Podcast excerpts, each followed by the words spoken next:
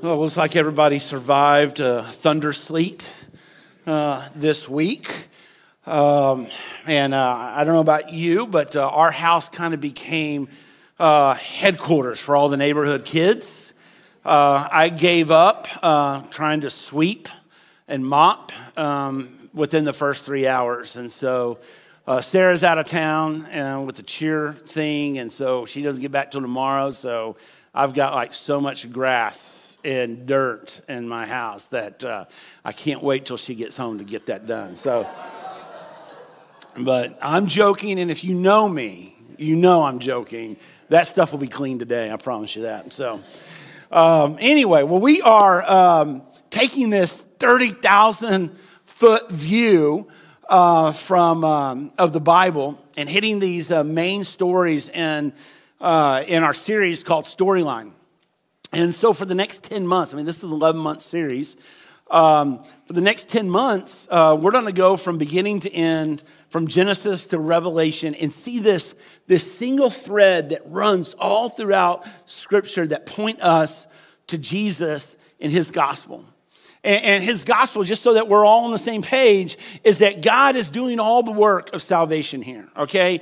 We contribute absolutely nothing okay? But that God does all the work of salvation, and it's just you and I trusting in what's already been done for us. And we talked about that last week that, you know, salvation is not, you know, God comes halfway and, and we come halfway. Okay? It's not God comes 75% of the way and we come 25% of the way. It's not even God comes 99% of the way and we, we come 1% of the way. It's God saying, I'm going to come in the flesh to earth, live the life you can't live, die the death that you deserve. And all I'm asking is that you put your trust, your faith, your confidence in me and me alone in the name of Jesus. That's what salvation is. That's what the gospel is. And that thread runs all the way through Scripture. Just give you a brief recap of where, where we've been so far. Uh, Genesis 1 and 2. Uh, the first week, we saw that uh, God created uh, the heavens and the earth and he created man. And what that means is that you and I are created in the image of God. And as a result of that, you and I, we have value because we were created in the image of God. And not only do you and I have value, but everybody we lay eyes on has value because they were created in the image of God. And if we want to take that a step further, what that means is even the people who make our lives difficult have value because they were created in the image of God. And you and I, the other side of that coin, because we're created in the image of God, we are hardwired for relationships and community. We looked at Genesis chapter 3, and uh, Satan, with Adam and Eve, he didn't go after, you know, believing in the existence of God. Uh, he went after trusting in the goodness of God. And when he got them to question the goodness of God, sin entered into this world and all hell broke loose, literally. And yet we see Jesus all through that story that God goes into action in pursuing our hearts. Last week we talked about Noah and in uh, Genesis 6 through 9 and how um, you know God's favor was on Noah. And, and we have to be careful not to see Noah as the hero of the story. And that word favor uh, doesn't mean he did something to deserve God's, God's grace, but that word favor means grace. It's translated in other places in the Old Testament as the Hebrew word for grace. And God's grace, God put his grace on Noah. And as a result, Noah lived, uh, was a man of faith. And today we get to the story of Abraham. And, just a little confession I, have I've had the wrong uh, perception of Abraham most of my, my life. Because when, when I heard about the story of Abraham and how Abraham was a great man of faith and that God blessed him, I always thought that God blessed him because he was a great man of faith. But what we're going to see today is that's not the case. What made Abraham great was the call of God on his life, was God's grace, God placing his grace on his life, just like he places it on us, on, on our lives. And so today we're going to see three things about the call of God on Abraham's life and on our lives. let me just give them to you up front, okay? And then we'll unpack them as we go along. But what we see today, we see the power of God's call, uh, we see the heart of the call of God, and we see the result of the call of God. So we see the power of God, uh, of the call of God, the heart of the call of God, and the result of the call of God. So just to kind of get us, um, kind of getting this from our minds into our hearts, um, I need some audience participation in here. So when we talk about the power of God, let's kind of make this, you know, it's the power. Everybody do this with me. We're talking about what? The, the power, the power of God. Okay, then we're going to talk about the heart of God's call. Just put your hand over your heart, okay? So we have the what? And then we have the what? And then we have the result of God's call. Just everybody put your hands out like this. This is where we're going to end up, by the way, today, okay? Uh, spoiler alert. So one more time, we have the we have the heart and we have the result. Okay, you guys are cheating, uh, but I think we're going to get that in our head. So so let's just start um, with the what? The power of God's call in our lives. So if you'll turn to Genesis chapter 11, Genesis chapter 11. If you didn't bring your Bibles, we're going to put it up on the screen uh, for us. But our story starts about Abram or Abraham, um, but he's Abram here um, in chapter 11, verse 27. It says, This is the account of Terah's family line. That Terah became the father of Abram, Nahor, and Haran. And Haran became the father of Lot, while his father, Terah, was still alive. And Haran died in the Ur of Chaldeans in the land of his birth. And Abram and Nahor both married. The name of Abram's wife was Sarai, and the name of Nahor, Nahor's wife was Milcah. And she was the daughter of Haran and the father of both Milcah and Iscah.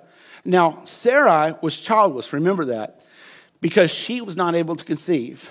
And Terah took his son Abram, his grandson Lot, son of Haran, and his daughter in law Sarai the wife of his son Abram, and together they set out from Ur of the Chaldeans to, the land, to go to Canaan. But when they came to Haran, they settled there, and Terah lived 205 years, and he died in Haran. Now, you say, okay, why, why is that significant? Well, what we have here is, is human history has really come to a dead end when it comes to knowing God that human history has, has come to a dead end, that Genesis 1 through 11 is the story of the spiraling down of the human race. That the human race, uh, chapter after chapter, year after year, century after century, ha- have become more corrupt and more evil and more broken. And, and as you read uh, Genesis 1 through 11, there's, there's one ray of hope in a single family. Because in Genesis 4 and 5, we read about Seth. And Seth is the third son of Adam and Eve. And it says in Genesis chapter 4 and 5 that Seth called upon the name of the Lord. And the name Seth, it means to worship the Lord. And, so Seth's family is the one family who had knowledge of the one true God. But by verse 27 of chapter 11, we reach the end of the line. Because Terah, it literally means moon. And the Ur of the Chaldeans was the center of moon worship. And so we have the last family who knew who God was and why we exist has gone over to idol worship. And this family not only lost it spiritually, but they also lost it physically because Sarai was not able to, to bear children, and her barrenness was an effective metaphor for the hopelessness that had settled in on the human heart. And this text tells us that there's no foreseeable future, that the human race had hit rock bottom in a dead end, and nobody could do anything about it. And for all intents and purposes, it's over until God speaks. And when God speaks, there's hope once again. See, the call of God on Abram's life and the call of God on our life is a powerful thing. And the call of God on Abram's life is absolutely gracious. And the simple fact that God would call Abram is a sign of his grace. Because here's where God is heading that we're going to see play out is that God wanted a powerful nation to show the world that he was the one true God. And he could have adopted any nation, okay? He could have adopted Egypt. Egypt was an established influential and very powerful nation. He could have adopted Egypt if he wanted to, but that's not how God works. So watch, listen, don't miss this. God works in ways that show maximum glory for himself. That God works in ways that show maximum glory for himself. I mean, just think about this story right here, what we know so far. Abram was a moon worshiper with a barren wife. Abram was not a good guy. He was not a faithful man. He was unqualified at best. And I think that's where I can relate to Abram. And I think that's where most of us kind of can relate to Abram. Because there, there are days, and there's more days than there ought to be, that, that, that we know we're a good person, but if we were just being honest with ourselves and honest with God, we know we're not that good, right?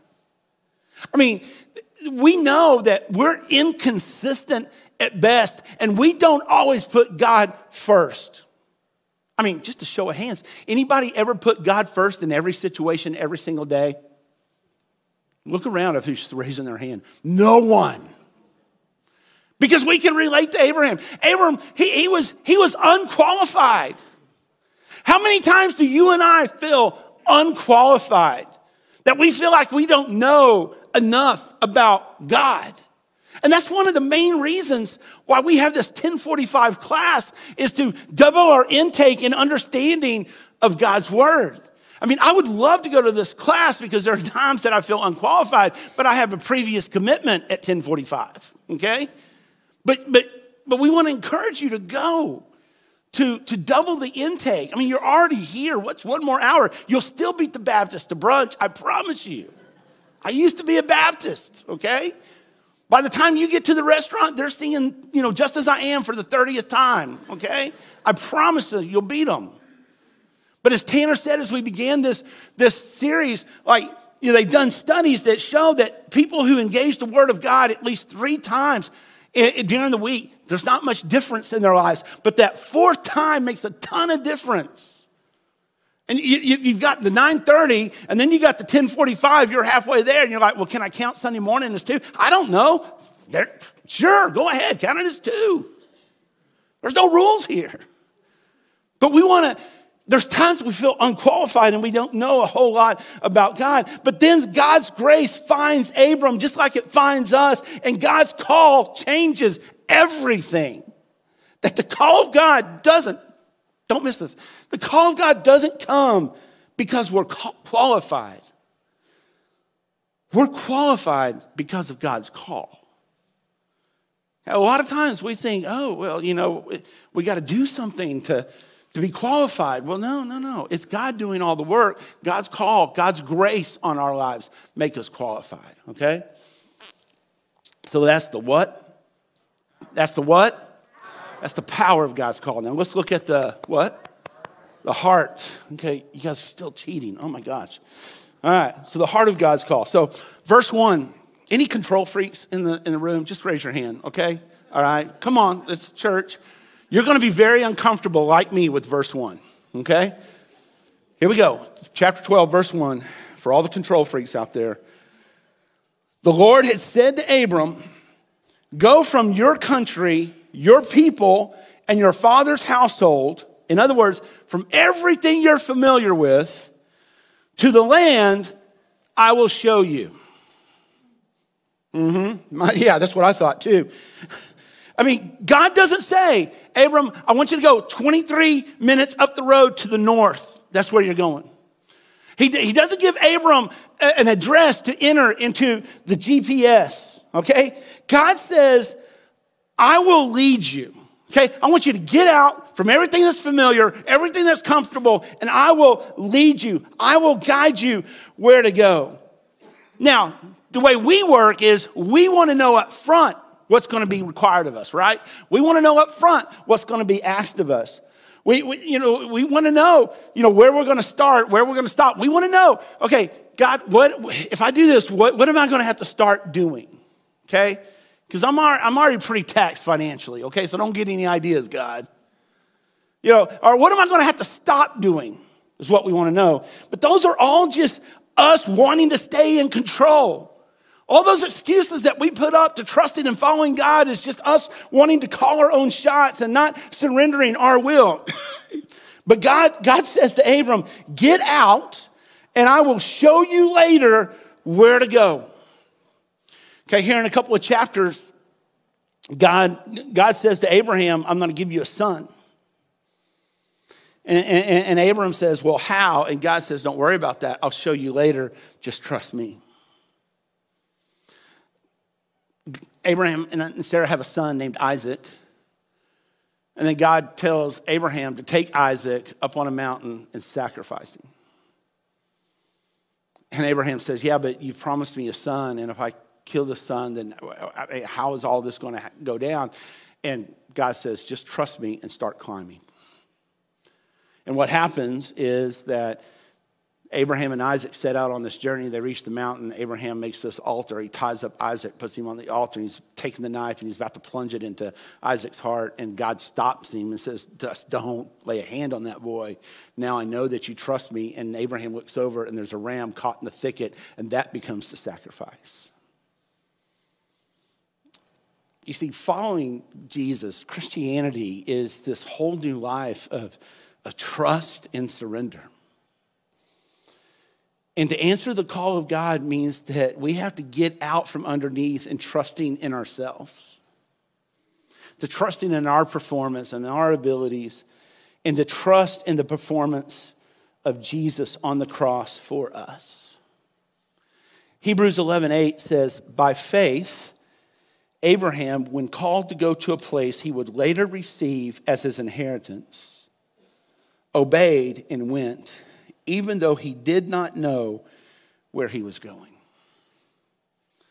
So God then gives these promises to Abraham in verse 2 and 3. He says, And I will make you into a great nation, and I will bless you, and I will make your name great, and you'll be a blessing. So, so let's talk about these four promises that God gives uh, Abraham. He says, I'll make you into a great nation. We've we've all heard of the country of Israel the nation of Israel. And we read in the Old Testament that Israel became a superpower. And when, uh, when God would work and on behalf of the people of Israel, other nations would say, wow, their God must be the one true God. Second promise is, I'll make your name great. Did you know that Jews, Muslims, and Christians all consider themselves children of Abraham? That Abraham is their father in the faith. Third blessing is that, he, or third promise is that Abraham would be a blessing. And, and, just like God blessed Abraham, he blesses us, and he, he doesn't bless us for us, okay? He, he, he blesses us to be a blessing to others.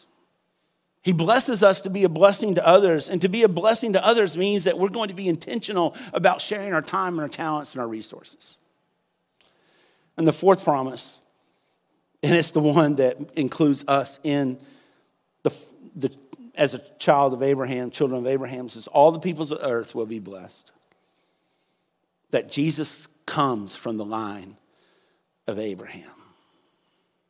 That's the, the what? The what? The what? The heart of God's call.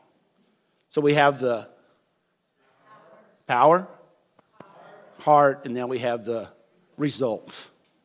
The result. You weren't cheating that time. I'm so proud of you. The result of God's call. And this, this point is brief, so I'm going to go ahead and ask the band. Would you guys go ahead and come on up and get ready? So I want to go into this response time pretty quick. Abraham wasn't blessed or chosen because of his behavior because of his performance, because of his position, because of his past, because of his potential. Abraham was blessed because God's grace and call on his life. See, God chose Abraham. Abraham didn't choose God. And it's still that way with us that God saves us. He does all the saving. We just have to believe and receive. And God does it this way so that you and I have nothing to brag about. You and I have nothing to boast about other than the cross of Jesus. And that people would look and say, Oh my gosh, you're so different. What did you do? I didn't do anything. Jesus did it all. Oh my gosh, you're so generous. How do you do it? I don't do it. Jesus does it all.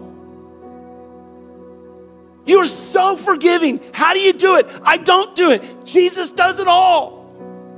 We have absolute nothing to brag about or boast about other than the cross of Jesus Christ. And so here's what this means for us is that none of us are beyond God's reach. Not one of us.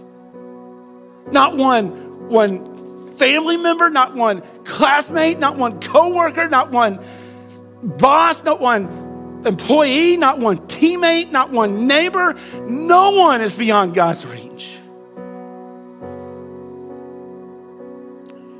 And I just want to talk to a couple parents in the room.